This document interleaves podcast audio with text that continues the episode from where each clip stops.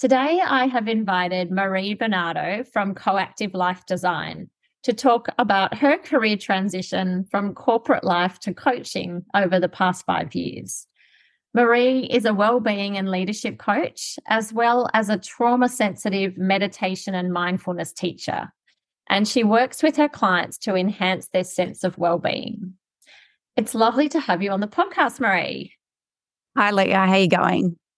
I'm really well. And look, I thought it would be lovely to invite you on the podcast uh, because I think there's many other people out there who are working in corporate and would like to make some sort of change and find purpose in their life and in their work. Um, and so I thought you were a perfect example of someone who has achieved that. So thank you for joining me.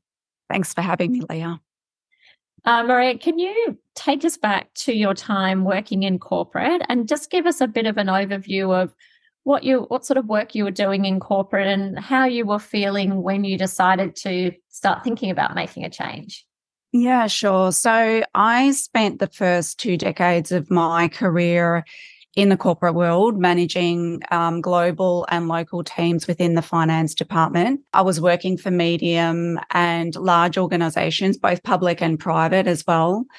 So I led teams through multiple mergers, acquisitions, transition, and change. It was extremely rewarding, uh, very fast paced as well. Um, provided me with invaluable learnings, experiences, teachings. I met wonderful people down that path the pivotal moment for me was in my last role. I faced redundancy for the first time in my career, and I was offered the opportunity to stay on for another year. And um, through a little bit of uh, soul searching and thinking, I respectfully declined that opportunity. And deep down, I couldn't quite articulate it, but there was something um, deep down that was telling me it was around the time when my tenure was coming to an end I wasn't going to come back to that role again. I didn't know why, couldn't put my finger on it. But it's just that I felt burnt out, exhausted. The lack of self care sort of caught up with me and um, had taken its toll. And yeah, that's where I was at after the um, my last role. Can I just ask you about the redundancy? Was that something that was you were expecting, or did it come as a bit of a shock? No, we were all expecting it. So when the acquisition took place, the last sort of 12, 15 months, the finance team were all working towards that end date, so to speak. So we were all very much aware of um, working towards a redundancy date. Yes. Yeah, and that makes it easier, doesn't it? At least you know that it's not just you and it doesn't come as yeah, a shock. Absolutely. Absolutely. Yes. Um, so I think we met maybe back in March 2019, and you were um, at a point where you knew that you didn't want to go back to corporate, but I don't think you really knew exactly what you did want to do.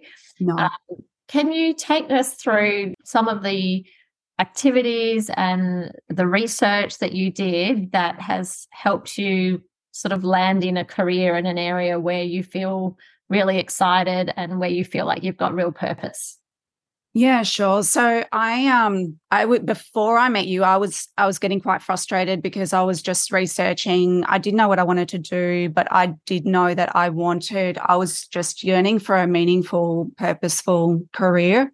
I just kept hitting dead ends. So that's when I started researching, um, wanting to engage a career coach. And thankfully, that's when I came across you. So through the work that we did together, I then landed in the space of leadership and career coaching, which was the beginning of what I'd call the the next chapter in my life, but it was actually the the new book in my life. So that was the beginning of an amazing path it was here where I was coaching uh, individuals in the career and the leadership space. And um, I had gone back to full time study and acquired my accredited um, certifications, etc., to become a career and leadership coach. So when I was coaching individuals in this space, I started noticing a pattern um, that was impacting their career decisions and also their leadership aspirations. And it was negatively impacting their decisions made in this space. And it was sort of, it was anxiety. The patterns were involving sort of um, intense stress, um, self doubt, um, overwhelm, to name a few. And I became really interested in the patterns that I was seeing. Around the same time, I started experiencing uh, my own chronic illness that I was suffering from myself. So that sort of deepened my understanding of what my clients were going through in terms of their struggle and their suffering. So drawing upon my own health challenges as well as what I, was observing in my clients, I then made a, a, conscious decision in shifting my focus and becoming a well-being coach and a trauma sensitive meditation and mindfulness teacher. Can you tell us what did you go on to study to be qualified and the experience to coach in this space? Yeah, sure. So I've done a lot of um, additional training in um, compassion focused therapy, um, also self um, mindfulness, mindful self compassion, which deals a lot in helping people deal with and manage challenges in sort of shame and, and um, self criticism, which is quite is an area that needs a lot of support and help and care because that was something that I found in terms of the the individuals I was coaching weren't really looking after themselves and weren't really treating themselves with a lot of kindness. And that's the beginning of a lot of self-defeating thoughts and and then that sort of unravels from there on. I did an advanced or i completed an advanced course through the us uh, which was in relation to the trauma sensitive space. So that enables me to respond skillfully to individuals who have potentially experienced trauma and be able to uh, expand what we call the window of tolerance, which I'll go into later on, and also support them in their trauma recovery as well. So that's been um, those two areas in particular have been extremely helpful for me. I also completed an advanced certificate in meditation and mindfulness specializing in mental health and well-being and um, community groups as well. And that was just the, the beginning of an amazing path for me in terms of working in the meditation and mindfulness space and also understanding mental health and well-being and how much that really impacts our day-to-day life and things we take for granted and probably should do a little bit differently. I think we all know that post COVID, there is, it does seem to be, you know, a lot of people out there with mental health issues, people feeling disconnected, anxious, feeling isolated. Can you uh, give me an example, obviously without, you know, giving any personal details away of, you know, the sort of person that might come to you, the some of the um, difficulties or challenges they might be facing, and the sort of work you might do with them to help them be in a better place and to manage their well-being. Yeah, sure. So, uh, not too long ago, I was coaching a client who was struggling in terms of coping with work. It was more along the lines of I think that I need to do a little bit more training in work. I'm not I'm not coping in terms of I'm not doing my job well enough. It was more around that sort of narrative. Um, but what it sort of boiled down to is that there was a lot of self doubt, lack of confidence, there was a lot of self sabotage as well in there too, and uh, unknowing to this person. And there was a lot of, um, through working together, the self discovery and the self awareness that this person gained um, over time was really enlightening. It's amazing where we we sort of just go on and go about our days without really paying attention to anything that we do um, that impacts us directly and it impacts our well-being and our mental state. And the relationship that we have with ourselves is so important. So that was the work that we did together. And then what became instrumental was that she was able to or um, through the work that we did i equipped her with just some practical strategies and coping mechanisms to be able to use and utilize on a day to day basis quite easily. They were really easy and practical. And by being able to do that, she then felt a little bit more in control. By feeling more control, then it was less anxiety. By less anxiety, it was it was just a whole ripple effect, and that then enhanced her relationship with people at work, and then in her personal life, but more importantly, the relationship with herself and just being able to see that unfold was just it was it was pretty amazing and and rewarding to see. And as i said the ripple effect is is quite profound. What would be some strategies that everyone could be doing um, anyone in a corporate environment or someone working from home?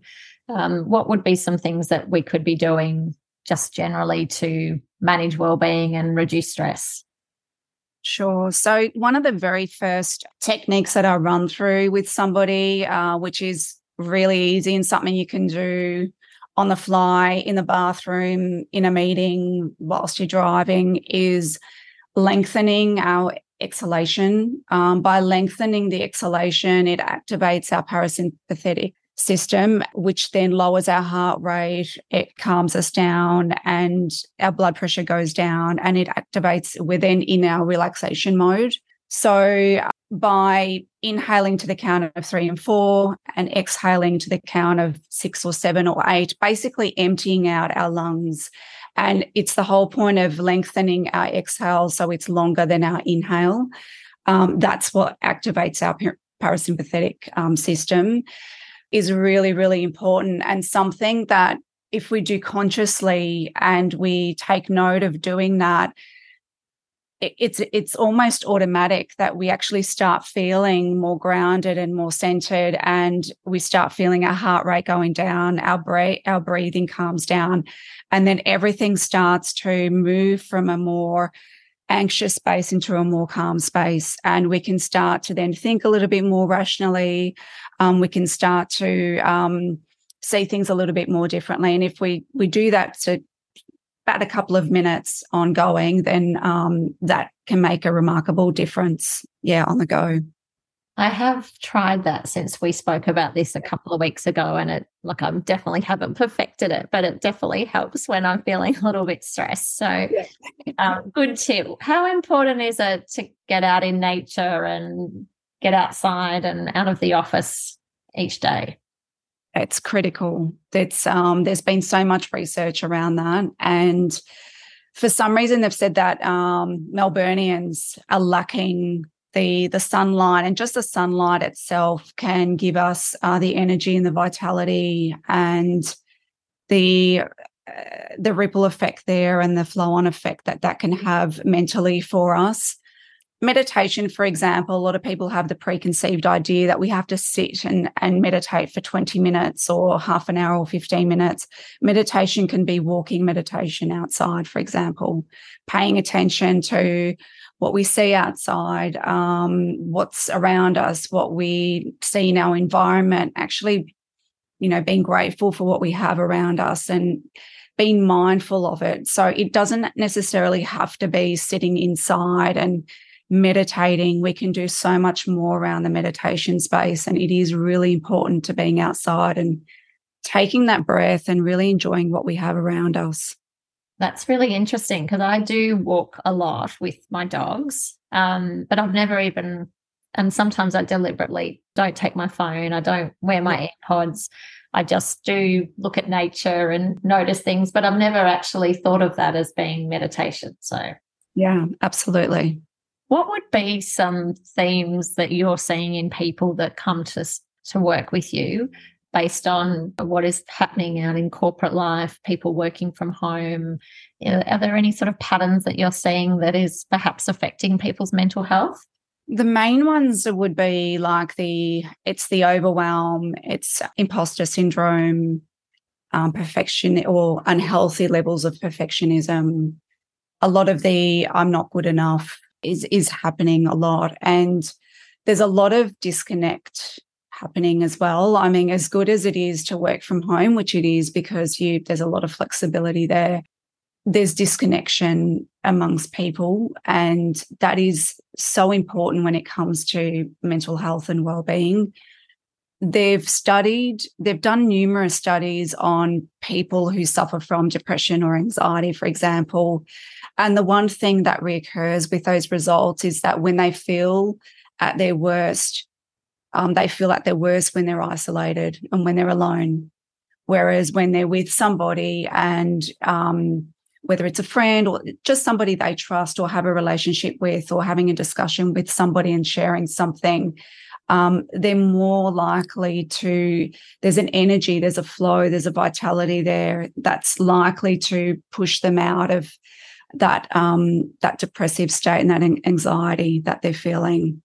Yeah, I mean, it makes sense, doesn't it? When I think about in emergency services, the first thing they do after any incident is a debrief. You know, the debrief is so important. And that's, I guess, exactly what you often do in an office. If you get a bad phone call, you turn to the person next to you and have a little bit of a debrief and a bit of a vent, uh, which often makes you feel better. But if you're working from home, you don't have that luxury.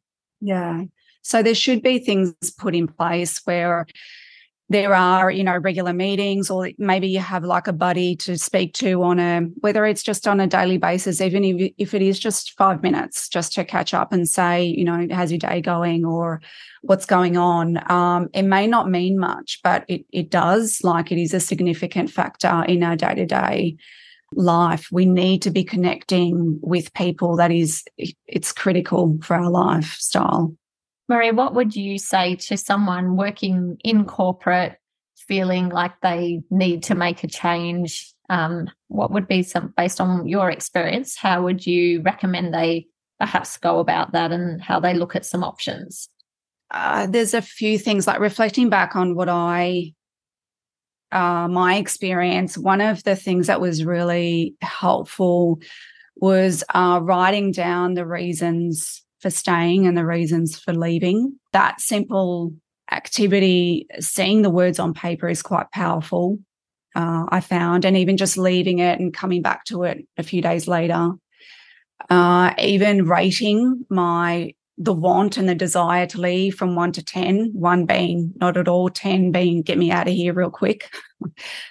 um, that that can gauge how committed you can be to to leaving the other one is uh, engaging with a careers coach for me was just critical. It's such a big piece of the puzzle. Like, there's only so much that you can exhaust on your own. Um, having a career coach can shine a light on areas that you would just have no idea about and would not have conceived or considered on your own. Whereas having a, a career coach um, point you in a different direction and explore different areas with you and suggest and guide you and help you and support you is just so fundamental in this process. And probably the last thing would be is that I hadn't I wasn't prepared for was the the the grief and the loss of identity that could come of it because especially if your identity is so associated with your career i was not prepared for and I was rather blindsided. Um, and then it took for a discussion with my RMIT coordinator, I believe at that time, Susan Mate, a wonderful, wonderful person. Um, and when she mentioned it, it was also helpful that she was a psychologist as well. Um, and then when she mentioned it, um, I think I heard a thousand pennies drop at, at that time. And um, yeah, it all made sense to me. It was sort of until that point, everything was a process for me. It's like, what course do I have to do? Tick. What, you know, what do I need to do now? Tick. But I hadn't taken into account the emotional and, yeah, that side of things that was going to play a big part in my life. Yeah, and that is so true. Our identity is so wrapped up in often what we do rather than what we do outside of work. Absolutely. Um, and I think that shock and that grief for people who are made redundant and you still experience that even though you knew it was coming for perhaps yeah. a year where you know I've got a very close friend who I caught up with a week ago. She's just been made redundant after 23 years with the same organization pulled out of a meeting to be told completely out of the blue. You know you can't even imagine how that must feel. Yeah. And even like you you go from being really competent, adequate in in all spheres of what you're doing to in your mind you're going back to you know square one again. You're learning you're becoming a learner right from the start. You're going back to school or whatever it is that you're doing and you're learning a brand new it's a brand new industry. I'm not confident i'm incompetent and all these negative biases are happening again the self-doubt. So Um, it's a matter of managing it and putting things in place to cope. Having said that, I'd love to hear your opinion on you've got come from a corporate finance background, you're now working as a coach. What would be some of the skills that you've transferred across from corporate life into this new career? There's been quite a few. My I I, I was always very strong in the relationship building um, skills, sort of the problem solving, the organizational skills in terms of building my business. That's come in real handy. and coming from corporate, it's also having a real uh, understanding of how things work in business and being quite looking at things quite um, honestly and and having realistic expectations about things um, that's been really good for me uh, having that honest approach about how to approach things and not being unrealistic in terms of my expectations. That's probably been the biggest thing for me in terms of um, keeping me grounded and um, going about my you know uh, building my business and moving forward. Yeah, it's a it's a big change, isn't it? Starting your own business and a very steep learning curve without yeah. having all of those support functions around you. Yeah, you have to be all things to all people. Correct. um, so, Marie, if someone was out there and interested in working with you, how would they know that they're the right type of client for you and your business? Well, it's just a matter of whether they're feeling like they're lost or overwhelmed or something's just not quite right in their life or um, you know they're not feeling content with what's going on in their life or um, they're wanting to improve something something's missing. It's it's a matter of just wanting some sort of improvements. Things aren't balanced in their life and they're, they're wanting to improve that in somewhat way whether it's from a, mental health perspective, like a, you know, anxiety, overly stressed, that sort of thing, or whether it's, you know, something's missing my life and I want to search for it. I want to find that purpose from that aspect. And I'm always delighted to go down that journey with my clients and spend the time to unpack and, and find the hidden gems. How would someone find you if they were keen to work with you, Marie? So I'm I have a website and that's um, coactivelifedesign.com.au or you can email me at hello at coactivelifedesign.com.au uh, or contact number is 0482